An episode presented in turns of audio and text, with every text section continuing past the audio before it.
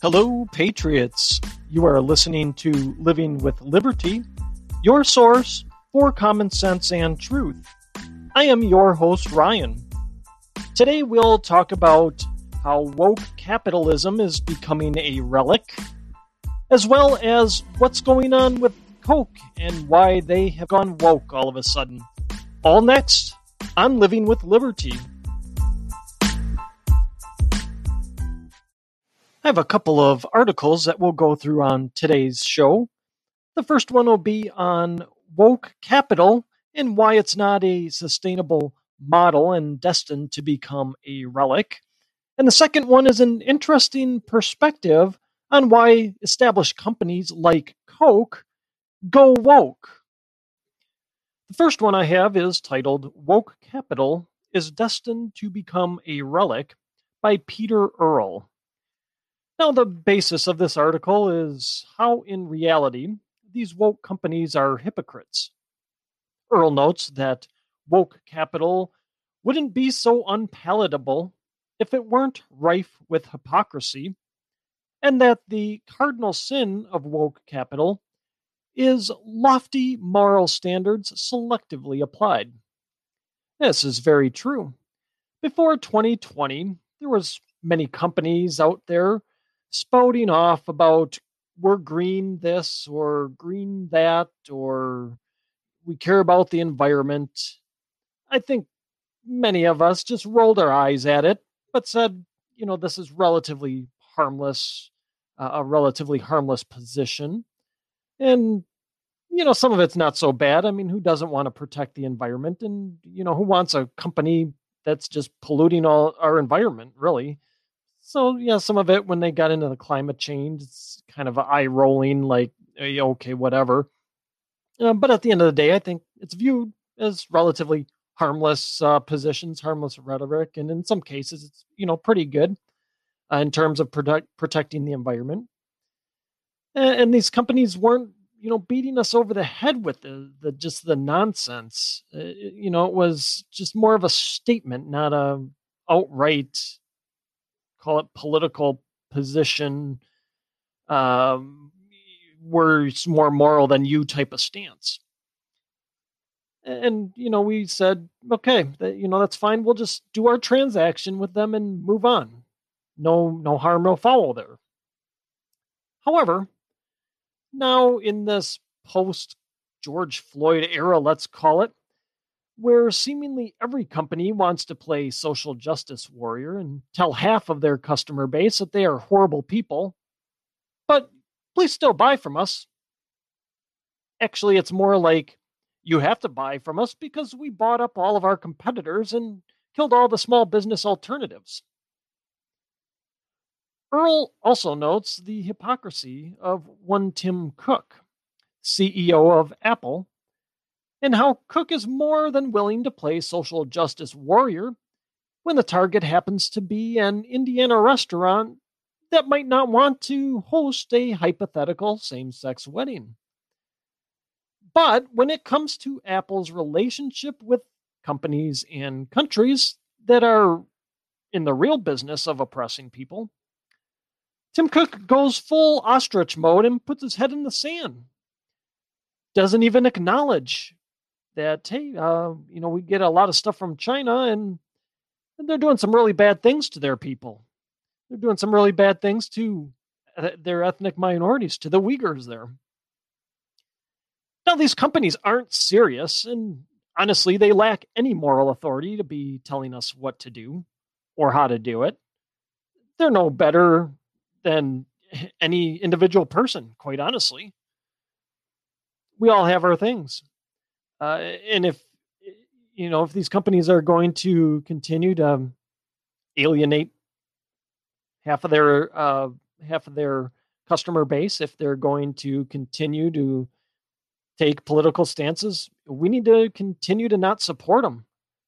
You know, maybe a boycott isn't quite the right terminology. As I mentioned before, I think if companies did a one eighty and we're really genuine and in, in an apology to the consumers, we'd probably go back, right? I mean, some of these companies have really great um, products and services. I mean, you know, we we'd have to, you know, we would we'd probably go back. But if they're not willing to do that, then, you know, we have to be willing to not patronize them. You know, let's call it a call it a strike, not a boycott.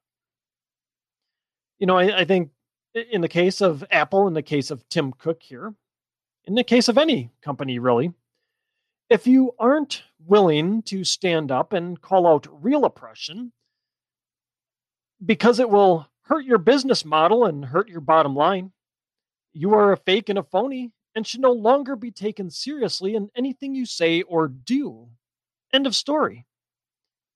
You you can't keep trying to point fingers at people here when you're not willing to take care of your own house yourself, when you're not willing to call out the the oppression in the companies in which you have, basically, in the case of Apple, where you basically manufacture all your products.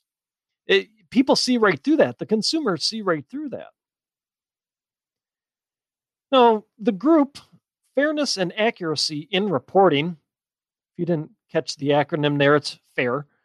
Um, they acknowledge that all the talk by corporations about their diversity, racial justice, and progressive programs are really nothing more than marketing campaigns to keep wokesters buying their products. These corporate initiatives don't actually uh, com- uh, accomplish anything, according to FAIR. No, uh, any rational person's probably sitting there thinking, well, yeah, I, I mean, you think about what a company's actual function is and how does a company grow and thrive, right? I, I mean, you just companies talking a good game about diversity and inclusion, yet are blindly following, not, excuse me, not blindly following through on that talk. You, you imagine that. If they did, they wouldn't be in business for very long. If business is hired based solely on checkboxes of characteristics, of outward characteristics, they would go bankrupt within a year. Now, our government has the luxury of doing that. The Biden administration has the luxury of doing that because they can just print more money. Or, more accurately, they can just steal more money from you to cover the cost of their buffoonery. Now, corporations don't have that luxury of printing presses or the ability to levy taxes. So they have to adhere to the principle of meritocracy if they want to survive. Now, I'm not saying that companies aren't diverse places. They absolutely are. But you also have to be competent in the job. Otherwise, any company that is hiring based on checkboxes uh, that don't include competency in whatever role per, said person is applying for, they'll die. It, it'll go bankrupt. Now, when it comes to diversity and social justice causes, companies are all talk. I mean, any if you go and dig, and I did a little digging about, you know, into this, um, in reality, and in, in the example I just gave with uh, Tim Cook, I think Nike's another one when you when it comes to this talk of social justice causes. It's just that they're all talk. They'll only do it if it doesn't hurt the bottom line. Now, the thing is here, because people take everything they see on the idiot box as fact, they don't go and investigate for themselves. They don't put two and two together, which, by the way, is still four, for those that are out there still doing real math. They don't connect that even though Nike has social justice warrior Colin Kaepernick, Colin Kaepernick on the payroll, and they are constantly promoting social justice causes in the United States, they also still turn a blind eye to China's treatment of ethnic minorities. They are all gung-ho here in the U S where, you know, they think they're building social capital, let's call it, uh, with their stances and positions and ads and having Colin Kaepernick out front, kneeling or doing whatever he's doing. But again, when it comes to the bottom line of the company, to the what determines the survival of the company, they won't rock the boat. They're not going to tell China to screw off. We're pulling everything out unless you start uh, acting right towards the people. You know, Nike needs that cheap labor. It, otherwise, how are they going to make like a thousand percent on their shoes? I mean, the, the, those shoes would be double or triple the price if they were made here. Now, do you really think that if Nike made shoes stateside, they would be as accommodating and as nice uh, about, you know, within their social justice causes? And, you know, would they, let's call it, kind of turned a blind eye to their five-finger discount policies and their five-finger discount specials every time uh, people want to, to go on a little rampage? I don't think so. I would bet if, if, you know, they weren't making shoes for, you know, twenty, twenty bucks or whatever it costs them to make a shoe, uh, you know, throw just maybe even double or triple that would it cost them to make a shoe. You know, their position might be a bit different. They might actually come out and say something like, hey, um, guys, this isn't the way to go about it. We don't support this. We don't support you coming and, you know, cleaning out our stores uh, of our shoes. But, you know, since they've turned the blind eye to China to protect that cheap labor, uh, you know, what's a few shoes, I guess. Now, I'll end today's show with this interesting article about woke broke Coke. It's titled Coke Goes Woke and Broke by Daniel Greenfield. Now, this really is uh, an interesting perspective uh, in this article on, on uh, Coke and really how they were going broke well before they went woke. I'll link the article. It's uh, in the description box. It's really worth the read. It, it, it is quite quite interesting. Lays out uh, quite nicely that even before um, Coke entered the political arena in the Georgia law uh, election law, um, call it debacle. Let's call it, as far as these companies coming out against it without even knowing what's there. Uh, they were already on the decline. Now, Greenfield starts off the piece with this nugget. It goes like this. Brands don't go broke because they get woke. They go woke because they are going broke and don't know how to stop the slow but steady collapse of their business. Now, this is an interesting concept, and I think one that makes sense, especially if you think about a company like Coke. So going woke is the last step in trying to market the company as something different, something hip, something that's on the leading edge of some fake problem that was made up that needs to be solved.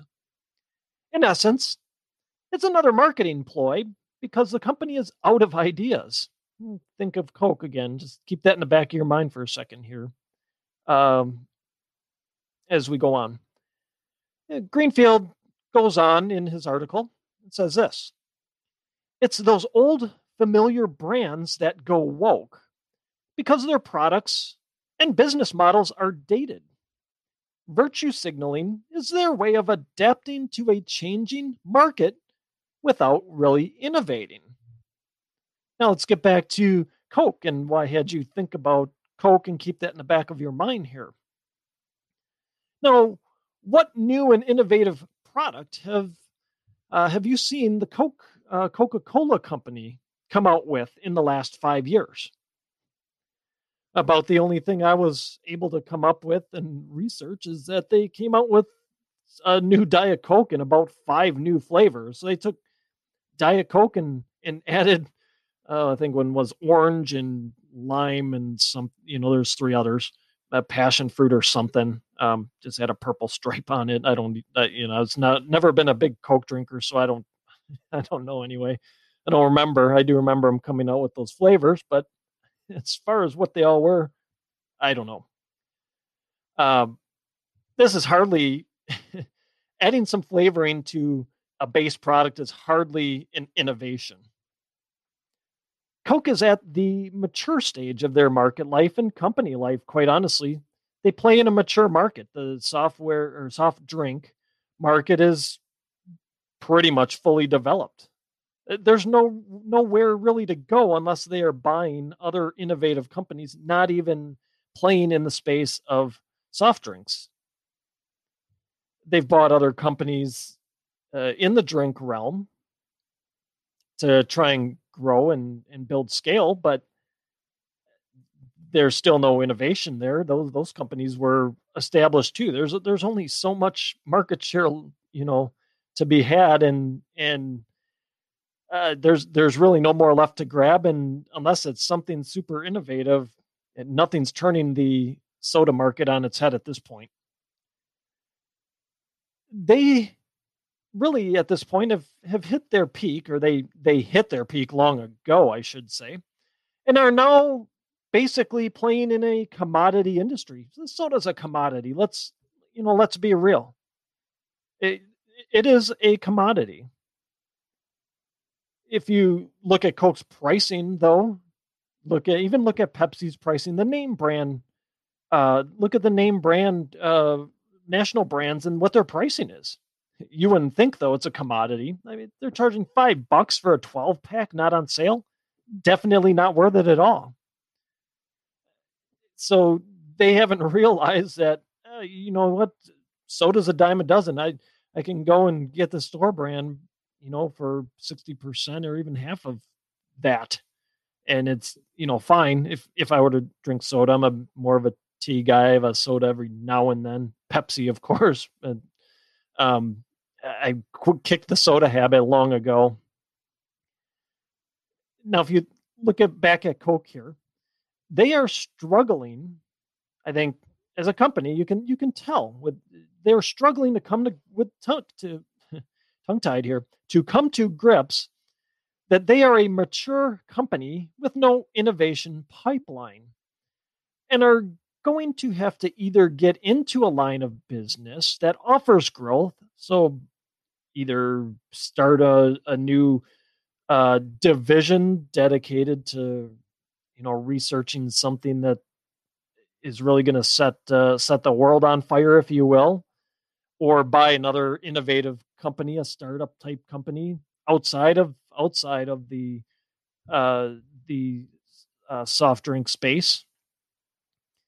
So, you know, that's one option. They have to get into a line of business that offers an opportunity for growth, or they will have to just be content and realize that they are now a company in a declining market that's been a declining market for a long time now, that will likely see some mass consolidation at some point in the future as more and more people turn away from the carbonated sugar water.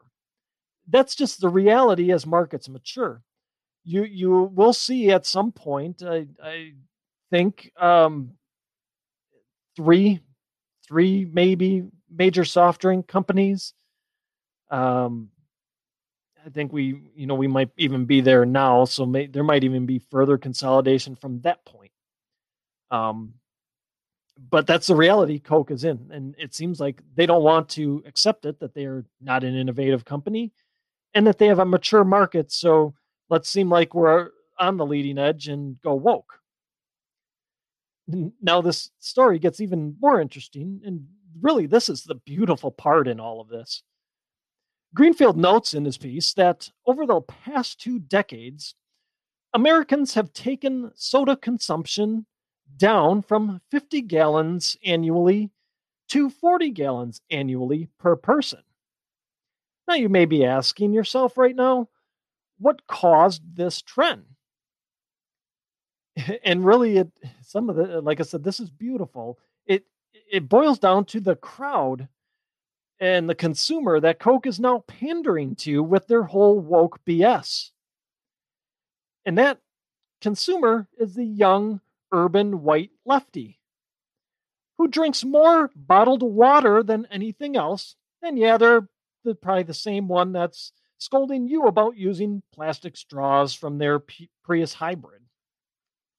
So Coke traded in their family-oriented marketing, marketing, and it stopped advertising to the people that actually consumed their carbonated sugar water, and instead started chasing the Prius hybrid driving wokesters who really don't give two craps about the Coke brand or about soda or about cola.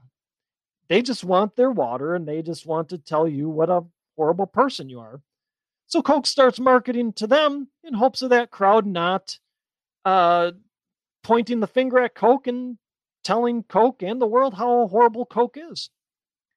So Coke, instead of keeping with their traditional marketing, which catered to a wide swath of consumers. I mean, who didn't love the polar bear commercials, right? I mean, the polar bear commercials at Christmas time were, I, I liked them. I thought they were kind of cool.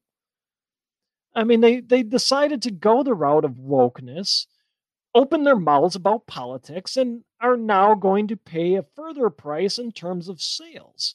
They were already declining. Now, you just pissed off the people that actually still probably bought your product. All because you were afraid of getting pointed out that you are horrible. You know, t- tell the wokesters to piss off. We're Coke, and we're going to cater to who we want to cater to. If you don't hit a bully in the mouth, they're going to keep bullying you. That's what drives me nuts about all this is everybody bows and placates, and placating doesn't satisfy at all. It only emboldens. And now Coke's going to have to pay the price for that because uh, people are going to turn away from them in even bigger numbers than they already were. Some of these established companies need to realize that they are mature companies. They're in mature markets, and those markets are tapped out for growth. They're, it's just not there. They don't have the luxury to be opening their mouths in a political arena like the tech giants or other innovative companies can and do. They shouldn't stick to, to producing a product or a service or providing a service. Stay out of the political arena unless it comes to like Walmart's position of, of uh, taxes and regulation, things that are actually going to strangle your business. That's what you should be worried about from the government, not fake made up problems. These mature companies have been part of the landscape forever and really have been part of our lives. They've been ingrained in, call it the traditional culture. It's been ingrained in us as a customer base that these are good brands, trusted brands. We've known them forever. They're all throwing all that away now, though. They have to realize that their customer base that have supported them through thick and thin is turned off by this whole woke nonsense. And for that, Coke and others that uh, have entered this arena will pay a price in terms of their sales, will pay a price in terms of their any future growth they might have had. And that, you know, is something that the C E Os are maybe one day going to wake up and realize, maybe not. Depends how far they want that ship to sink. I'll leave, I'll leave you with this final gem from the Greenfield piece. He writes this: wokening is a social disease of stale companies with stale brands whose products are overpriced and have fallen out of touch with the needs of many customers. Indeed, they have. And we consumers are fed up with these woke companies trying to cover up for their lack of innovation, their own lack of growth, by trying to seem like they're with the times, air quotes there. And we will no longer continue to prop them up with our patronage. That's my show for today. Thank you for listening. If you'd be so kind, please leave a positive review, should your listening platform allow, and subscribe to my show. It helps us move up the charts and helps more people find the truth.